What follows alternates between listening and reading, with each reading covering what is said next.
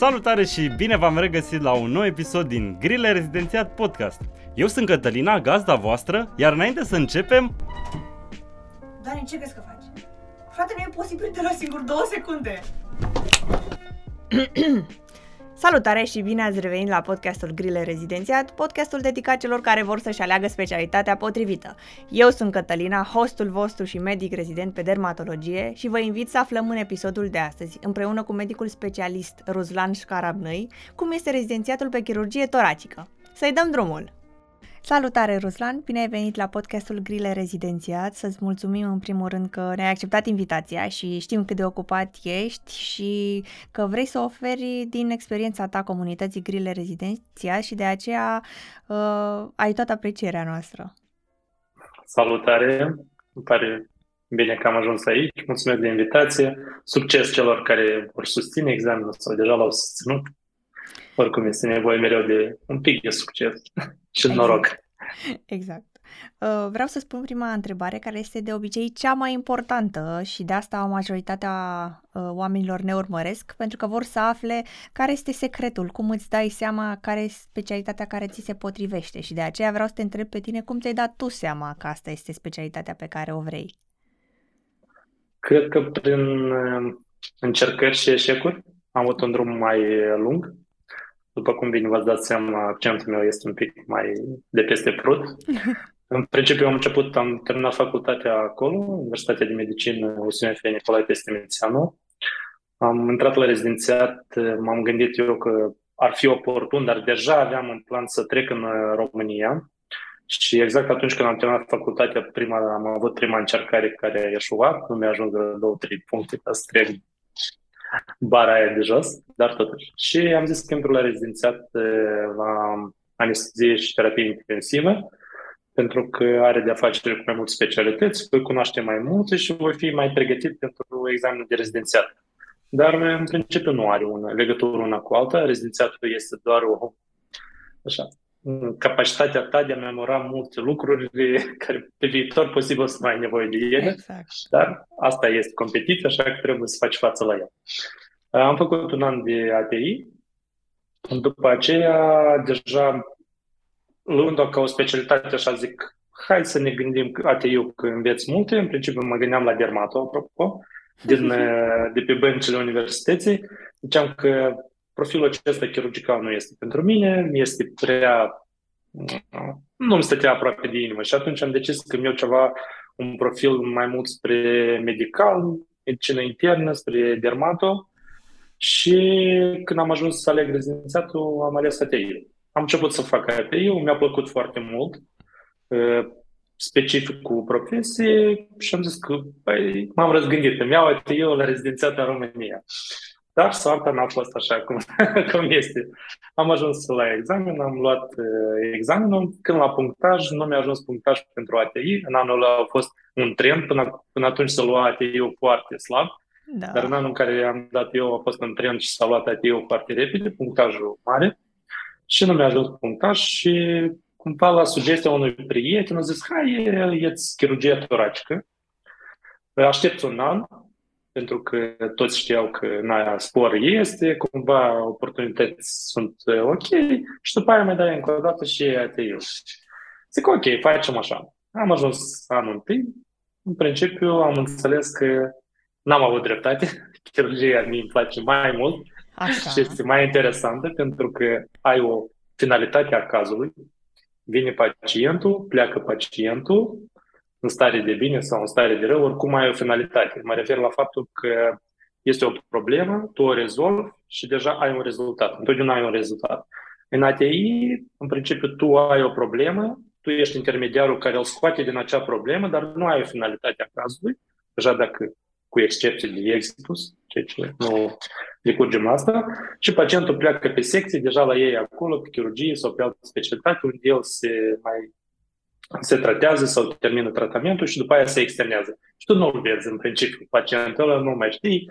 Deja dacă foarte tare te interesează acest subiect, nu mai poți interesa, vedea ce s-a întâmplat cu el.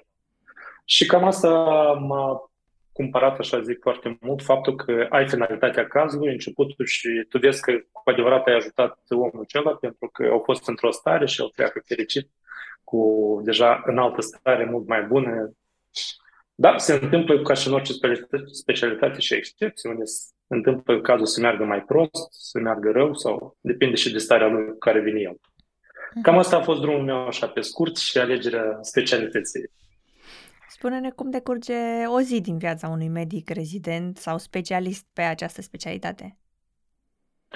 În principiu, foarte mult diferă de um, spitalul în care activezi. Uh, pentru că dacă este un spital care ține mai mult de boli cronice, atunci decurge un pic mai programat, mai cam știi ce ai de făcut. Atunci când ai un spital care ai cu profil de urgență, atunci de obicei apar momente care nu te așteptai și decurge, poate să lungească programul tău, dar în principiu cât tu ești rezident, întotdeauna ai o aripă, așa, cum zice, a puișorilor cei care întotdeauna se pot ascunde. Eu sunt rezident, dar eu nu știu, întrebăm de cineva mai mare. Asta în principiu te salvează. Dacă ceva nu știi, poți să întrebi de cineva și atunci te scoate din situație.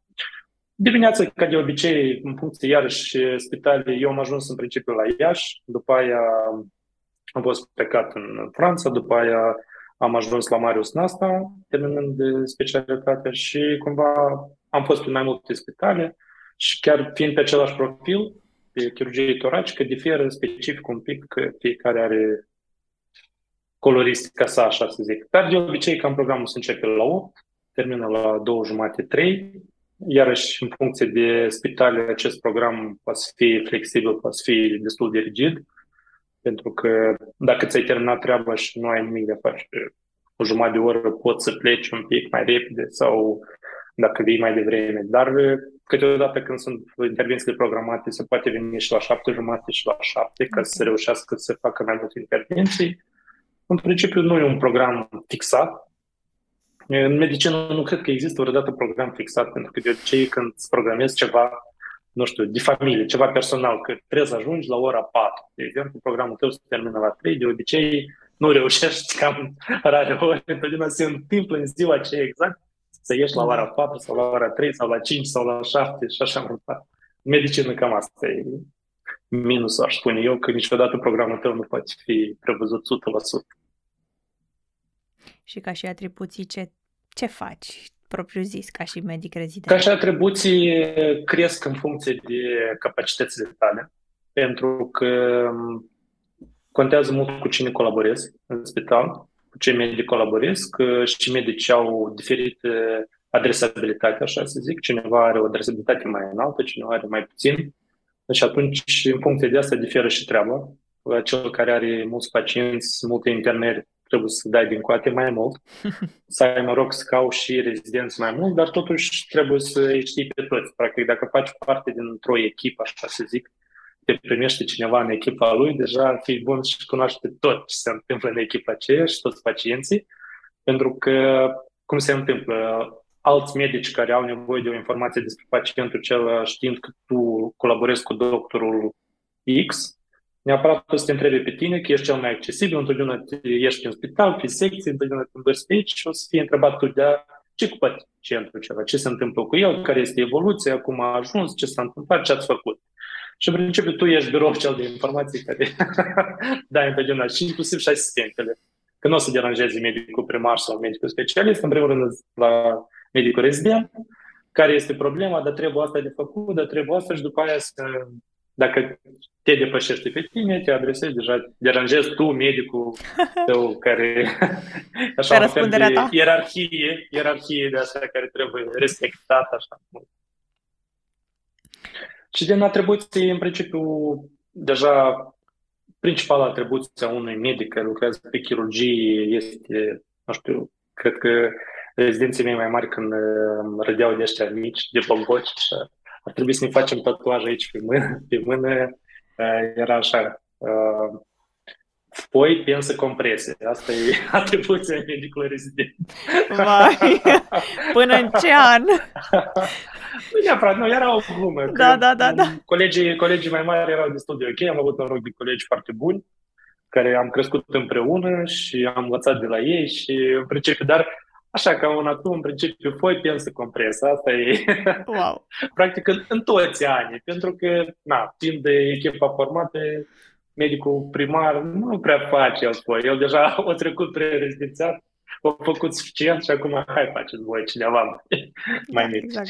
Și atunci, în principiu, în primul rând, prima etapă în anul întâi este să înveți să faci o foaie, corect, să completezi foaia, să strângi un anamnestic corect, pentru că contează anamnesticul, și să poți corela problema cu ce vine pacientul, ce se face acum la internare, ce este nevoie, ce se va face pe viitor, care este indicația și la externare. Având tot acesta în cap, tu îți poți face o, o istorie așa aparte în capul tău, într-un fel despre fiecare pacient vine cu istoria lui în principiu și trecutul lui, care câteodată în acest trecut poți găsi un răspuns la problema care el o are. Pe când pacientul nu corelează că neapărat de acolo se trage problema lui.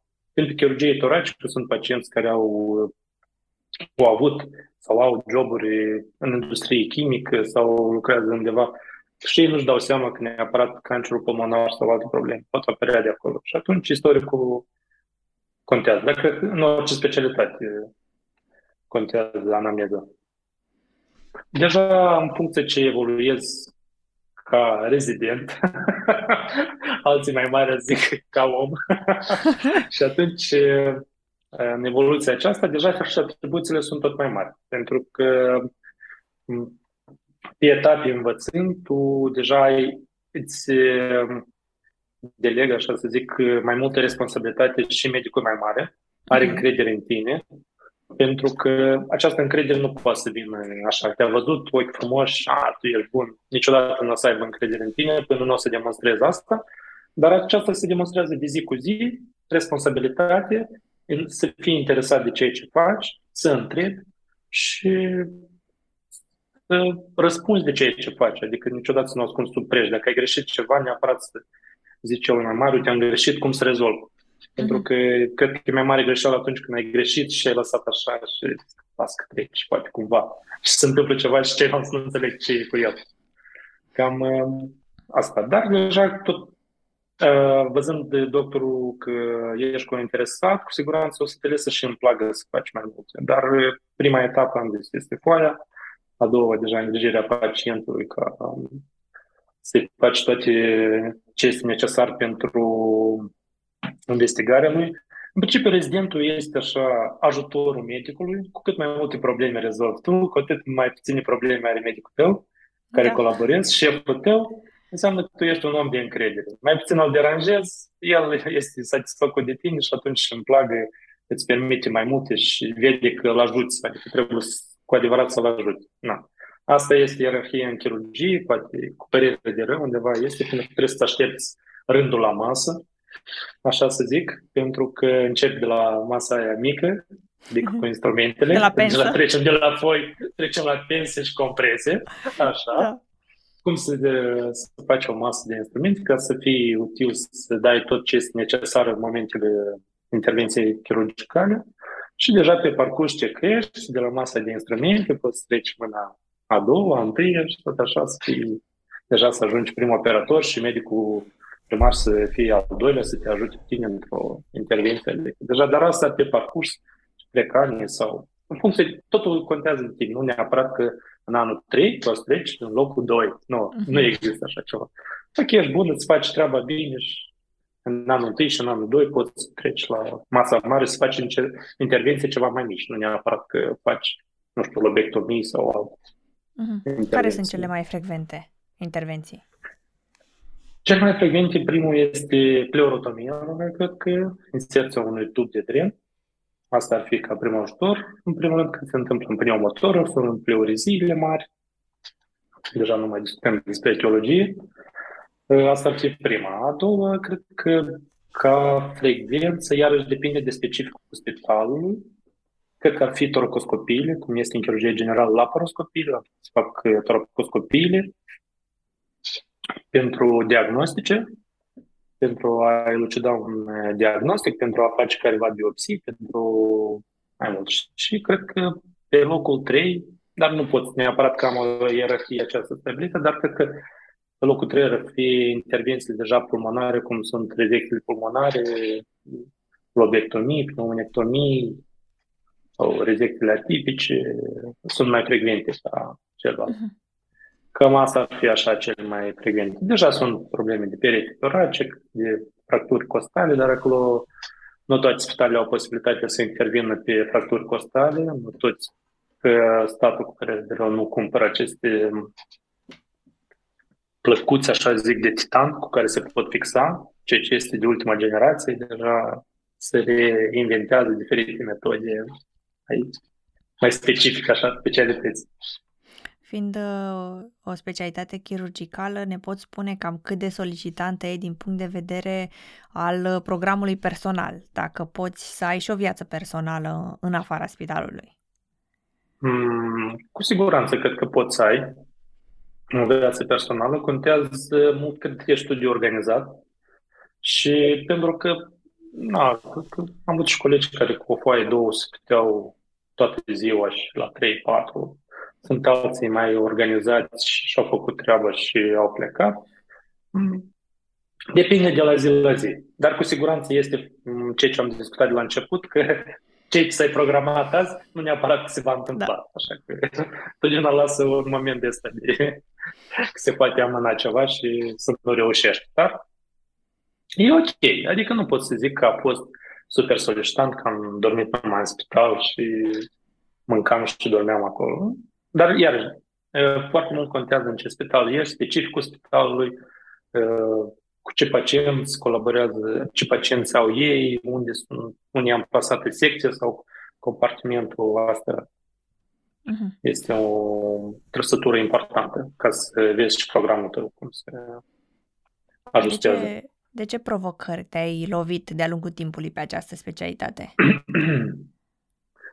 pe această specialitate Provocări, cred că în primul rând este, mm, zic așa, primele cel mai mici era anatomia plămânului, pentru că mm, așa pare parcă totul simplu, dar când dai la disecție sau la lobectomie, acolo să încep niște specifici lucruri, niște specifici care tu nu poți să le sesizezi la început, nu înțelegi cam cum sunt toate vasele, pare un conglomerat acolo da. și nu ar avea nicio logică, dar cu timpul se elucidează. Doi, că în chirurgia toracică, dat fiind faptul că se face incizii destul de mici între coaste, nu este aceeași vizibilitate, de cum aș spune, nu știu, în chirurgie generală sau altele unde ai mult mai larg și se vede și mâna a treia și mâna a patra vede foarte bine. Aici mai puțin asta se întâmplă. Deja acum, datorită evoluției, sunt uh, um, lobectomiile video asistate sau uh, toracoscopice, anume deja te permite prin monitor, deja văd tot, tot ce se întâmplă în fază. Și atunci este ok, relativ deja vizibilitatea este mult mai bună. Dar uh, când sunt metode, folosit metoda deschisă, zic așa clasică, atunci vizibilitatea scade și cel care este acolo doar așa nu mai aude și câteodată dacă se mai dă cineva la o parte, mai reușește și el să vadă ceva, dar cam acestea sunt așa probleme. Și deja la sfârșit, cred că problema cea mare ar fi, ar fi angajarea, care iarăși uh, chirurgia toracică fiind o chirurgie, nu să zic că e nouă, dar nu este atât de veche ca chirurgia generală.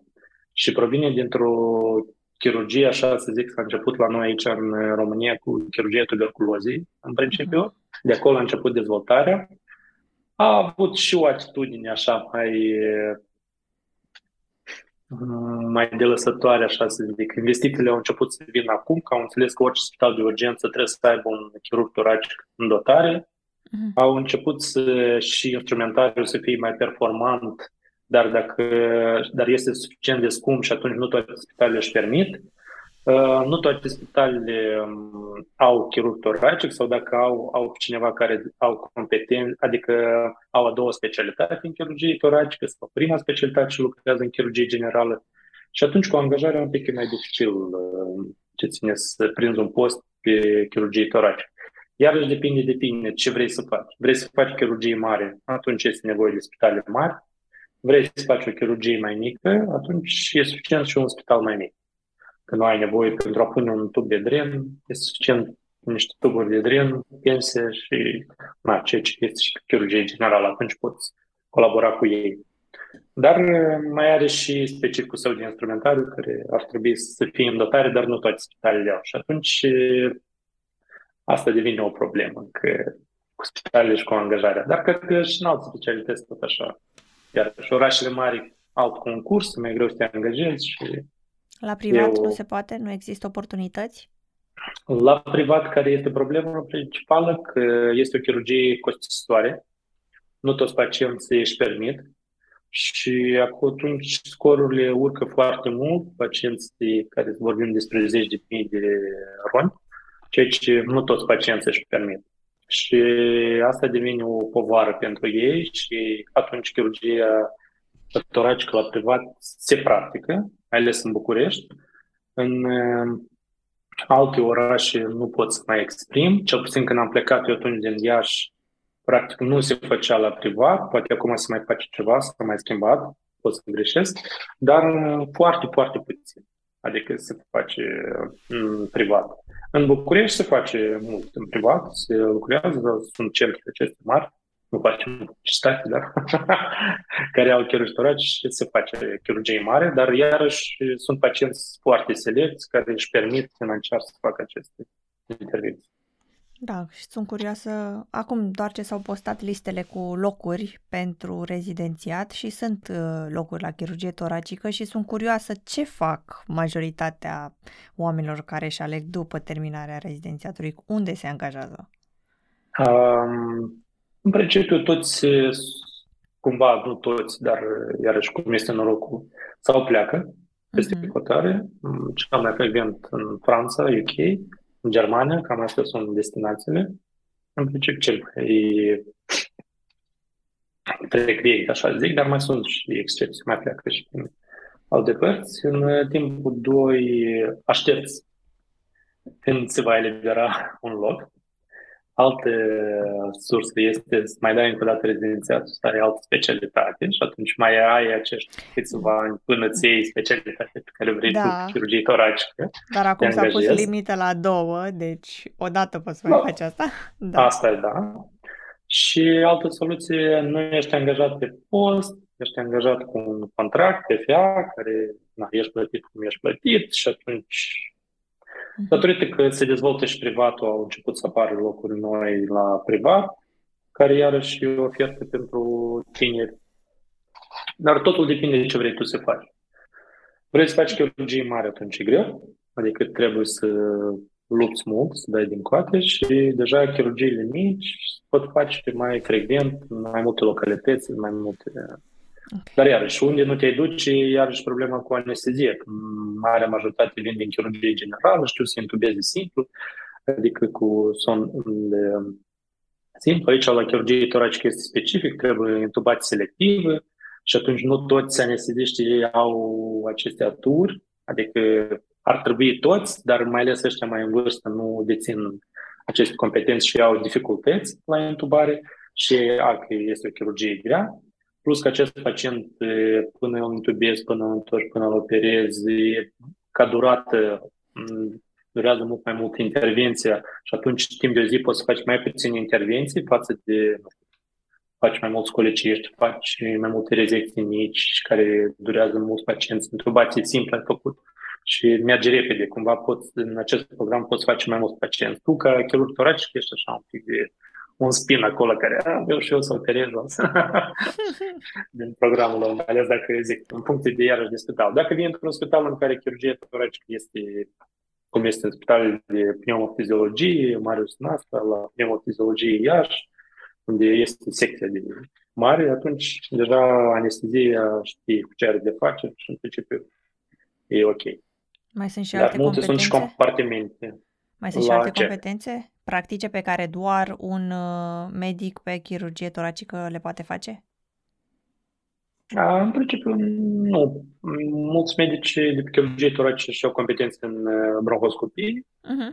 Ca să poată face sau ajuta, de exemplu, este un ajutor pentru anesteziști, dacă nu dețin aceste competențe pentru intubație selectivă, pentru urmărirea cazului, în cazul când faci rezecții anatomice și ai nevoie să urmărești dacă nu a făcut o fistulă, sutura cum pe bronșie sau în principiu te-ar ajuta, dar dacă lucrezi deja fiind ca rezident, nu te ajută asta pentru că lucrezi într-un spital universitar care are toate paletele ce ai nevoie și medic pneumolog și anestezist și pneum, cel mai frecvent pneumolog care face bronhoscopie și atunci tu nu faci lucrurile acestea, dar dacă te interesează subiectul dat, este un program uh, care trebuie făcut obligatoriu și plus că poți să, dacă te interesează, poți să mergi să mai faci în timpul tău liber bronhoscopie, adică în funcție de cum colaborezi cu colegii ceilalți de pe specialitate sau de pe laboratorul de endoscopie bronșică. Uh-huh. Există ceva cărți care sunt uh, neapărat necesare pentru această specialitate sau e mai degrabă hands-on, nu mm, Există cărți mm, cumva de bază, așa să zic. În România, în principiu, este Coman, o carte care rezecțiile anatomice sunt descrise, dar nu știu de ce atunci, pe anii 60 sau mai târziu când a fost scris, nu s-a, nu s-a prea actualizat, așa să zic, literatura. Au început să apară cărți noi, dar n-au fost introduse ca pentru examen și atunci rămân cele de prin anii 80, 70. Dar deja cei care primesc examenul, în principiu, cer TNM-ul nou, cer tot ce este nou actualizat. Nu este neapărat în carte, dar tu trebuie să știi din altul cum este IRS-ul, care e o carte, o carte a lor, acum îmi pare că nu mai vând pe Societatea Europeană. De, asta, pe urmă, e, mai sunt teste europene care de acolo te inspir să le cumperi, care costă un pic mai scump, uh-huh. dar e o investiție tot pentru tine, adică pentru ca să faci, să poți să studiezi la nivelul ultimilor, să zic așa, trenduri ce se mai întâmplă la noi în țară și peste cotare. Pentru că noi, cu părere de rău, din cauza bugetului plus că nu numai chirurgia toraș se întâmplă cu aceasta și tehnologiile apar un pic mai greu sau mai selectiv mm, și atunci este nevoie să te orientezi ce se întâmplă în exterior uh-huh. ca să vezi ce sunt și după aia se implementează la Ai menționat la început că ai fost plecat în Franța, parcă, nu? Da. Vreau să te întreb dacă este uh, ceva ce se întâmplă rar sau e foarte ușor de ajuns acolo? Dacă este dorință, se întâmplă foarte uh, ușor. Uh-huh. Nu neapărat că va trece aceasta ușor, dar se, poți să ajungi acolo, nu e o problemă. Adică dacă ai dorință, cred că se face asta. În principiu am ajuns la început, eu îmi doream cumva, dar nu eram așa decis. Și într-o zi, mentorul meu fiind tot școlit în Franța, revenind aici în România, a rămas careva relații și l-a apelat uh, o prietenă, o colegă, fostă colegă, care are nevoie de rezidenți pentru că ei, în specialitatea lor, la spitalul celălalt n-au venit rezidenți anul ăsta. Și atunci am întrebat cine dorește. Și am zis că eu cu un coleg m-am decis că da, vrem. Și am plecat ambii încolo. A fost nivelul de franceză era ceea ce am învățat la școală. Am avut noroc că doamna care ne-a invitat, doamna doctor, um, a fost vorbit, este vorbitoare în limba română și atunci cumva asta ne-a dat mai mult siguranță și încredere.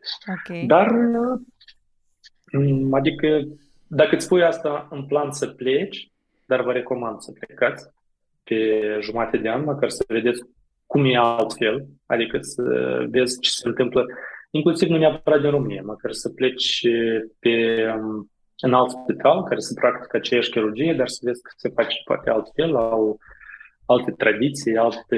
Îți pare că e aceeași, dar diferă specific. Adică fiecare este școlit, doctorii mai mari sunt școliți în diferite țări și atunci asta îți permite să mai absorbi de la ei câte ceva nou. Chirurgia se fură, adică uh-huh. până la nimeni nu o să te ia de mânuți ca pe copil mic, să spun, trebuie să faci așa, așa, așa.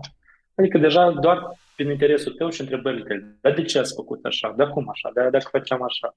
Și atunci asta trebuie în fiecare dată să conștientizezi ce aici faci. Adică dacă faci ceva, nu o faci mecanic, așa că am eu zis doctor că să fac.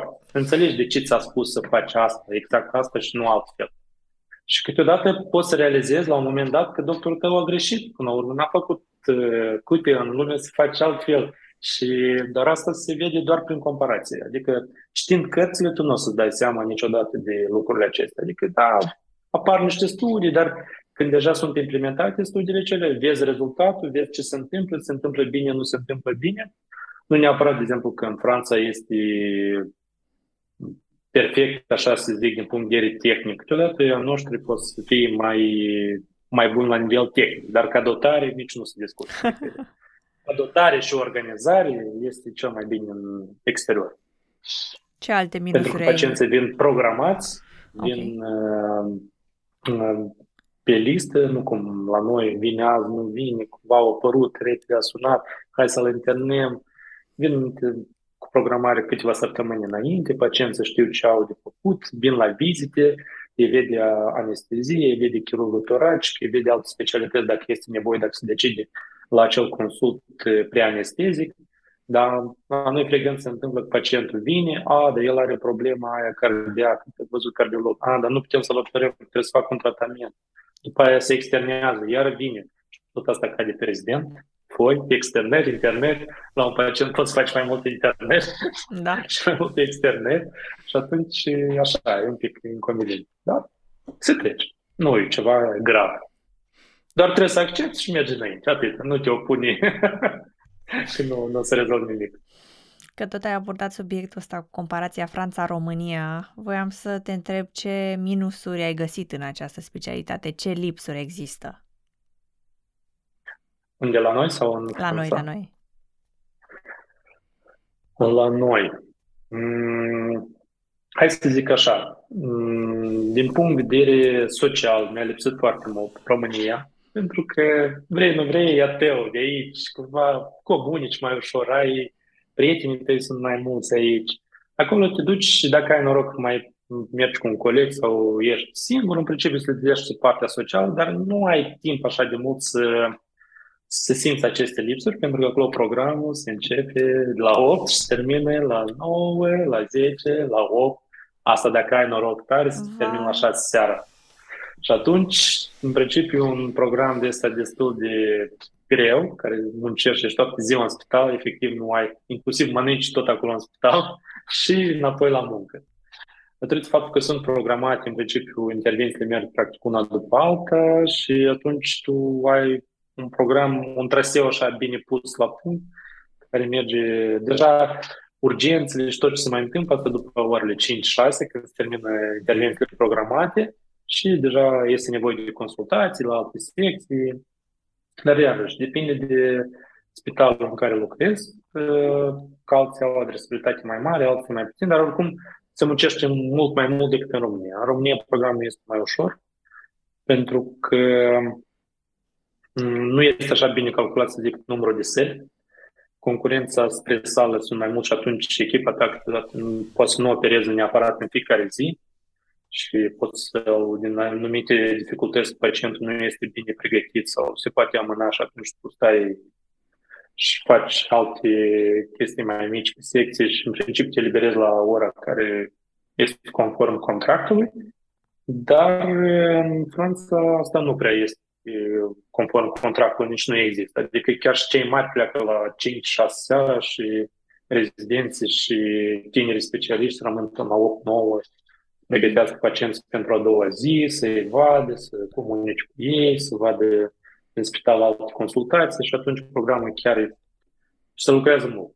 Adică ai programul, trag de tine toți banii care crezi că îi primești, îi lucrezi toți, sigur. Nu primești nimic gratis. Probabil așa și ai ajuns să te descurci cu bugetul, pentru că practic trăiești acolo și nu ai timp să-ți mai faci altceva pe care să-i cheltui.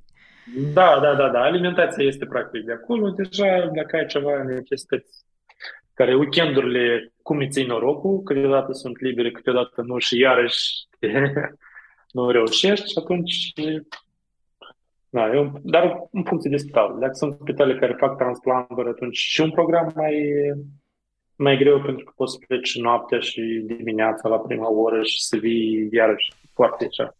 Că atunci când te sună, atunci este. Deja unde nu sunt transplanturi și urgențe, cumva mult mai programat și lucrurile merg mai calculat, dar tot se întinde, vrei, nu vrei. Adică și tempo acesta francez este că, dacă să zic așa, dacă dorești, în principiu ai putea termina munca la 5-6. Dar din cauza că ei mai fac pauze de cafea, mai discută viața socială, personală, că la ei practic acolo nu știu, și familia, și casa, tot e acolo, așa, din cauza serviciului acesta. Și cumva e parcă îmi părea de fiecare dată, băi, de ce voi nu vă grăbiți să mergeți acasă? Voi nu vreți acasă? De ce facem noi acum? Suntem, discutăm, mai râdem, mai ne uităm niște glume pe net sau așa. Așa e timpul lor de muncă, mai lin, așa, mai...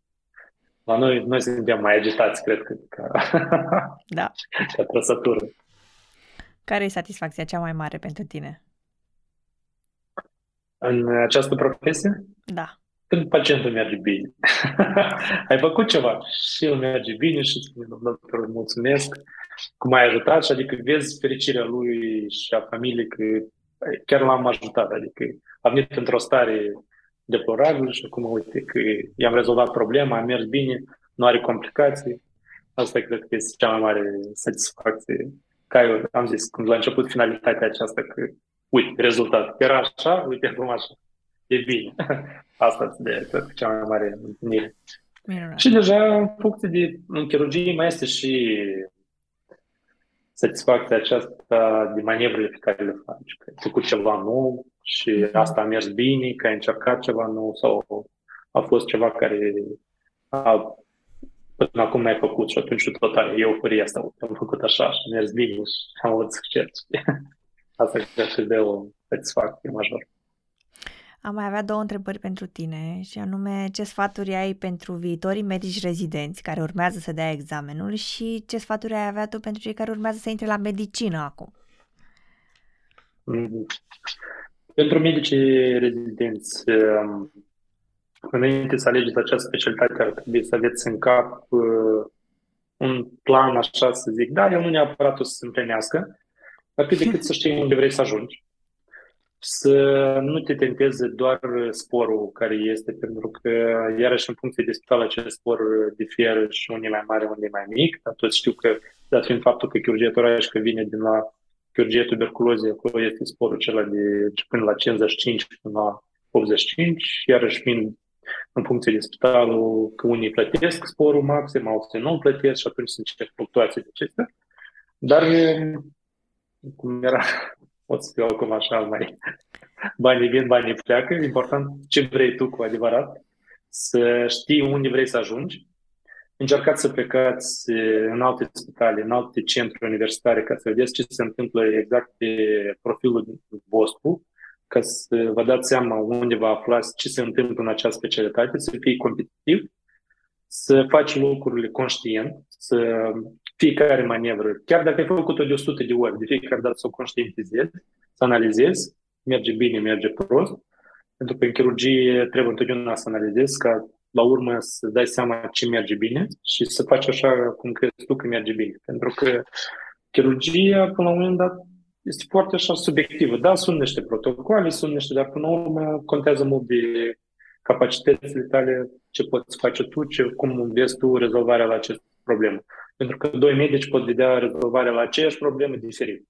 Și atunci tu trebuie să prinzi de la tot și să faci așa cum crezi tu că e corect, dar totuși să te conduci după protocoale, că altfel malpraxul e aproape.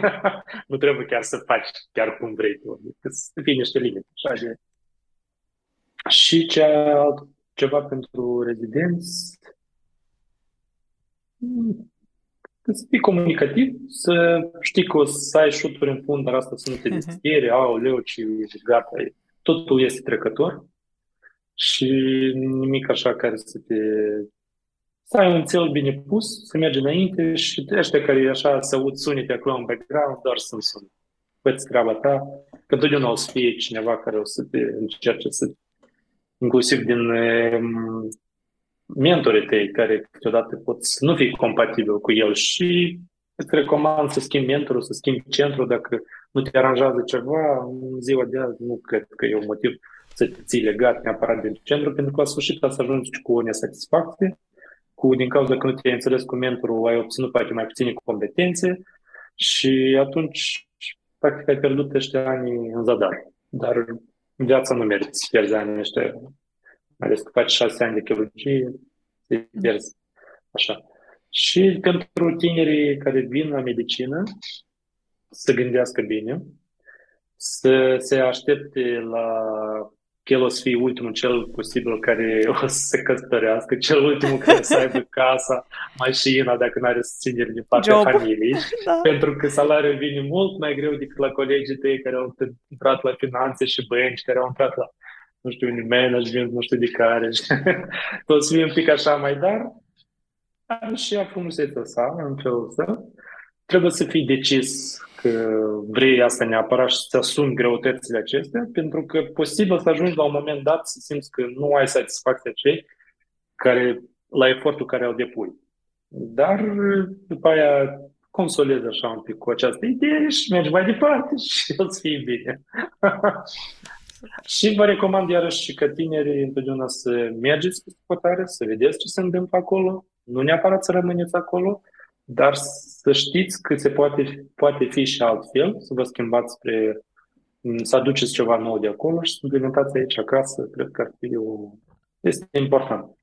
Pentru că învățând așa până anul 3, credeam, așa eram, zic, din propria experiență, într-o bulă, așa să zic, o să face asta și să face destul de bine și facem ca în toată țara, m-am pus la congres, în principiu eram tot de ok. Și când încep să pleci acolo, acolo vezi lucrurile, a, dar uite că se mai poate așa, uite lucrurile merg și așa, sunt și alte tehnologii, se mai poate de abordat și altfel aceeași patologie. Și atunci asta îți permite să lărgești orizonturile și să vezi mult mai clar lucrurile și plus să fii deschis întotdeauna la tot ce este nou, nu să fii crispat așa că ai văzut la doctorul tău numai într-un fel și gata, asta este cea mai bună soluție. Nu, întotdeauna să fii deschis la ceva nou, că te ajută. Super. Și la tinerii care merg la universitate, cred că este programul Erasmus, care e perfect, da, adică da. mai bun de atât să atingi alte specialități și să ai cât de cât o bursă care îți permite financiar să reziști acolo, vă recomand Erasmus, ajută chiar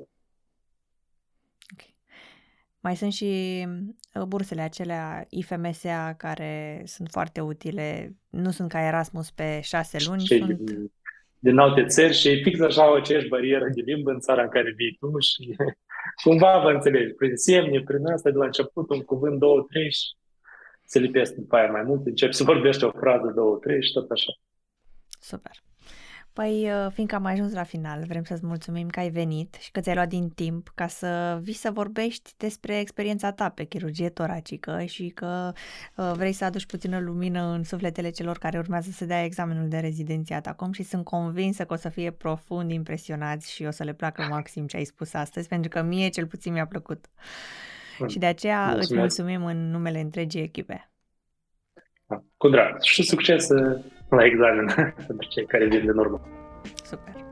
O seară plăcută atunci. Mersi mult, succes și vouă un proiect și numai bine. Mulțumim, la fel și ție, la da. revedere. Mersi, pa, pa, pa, pa.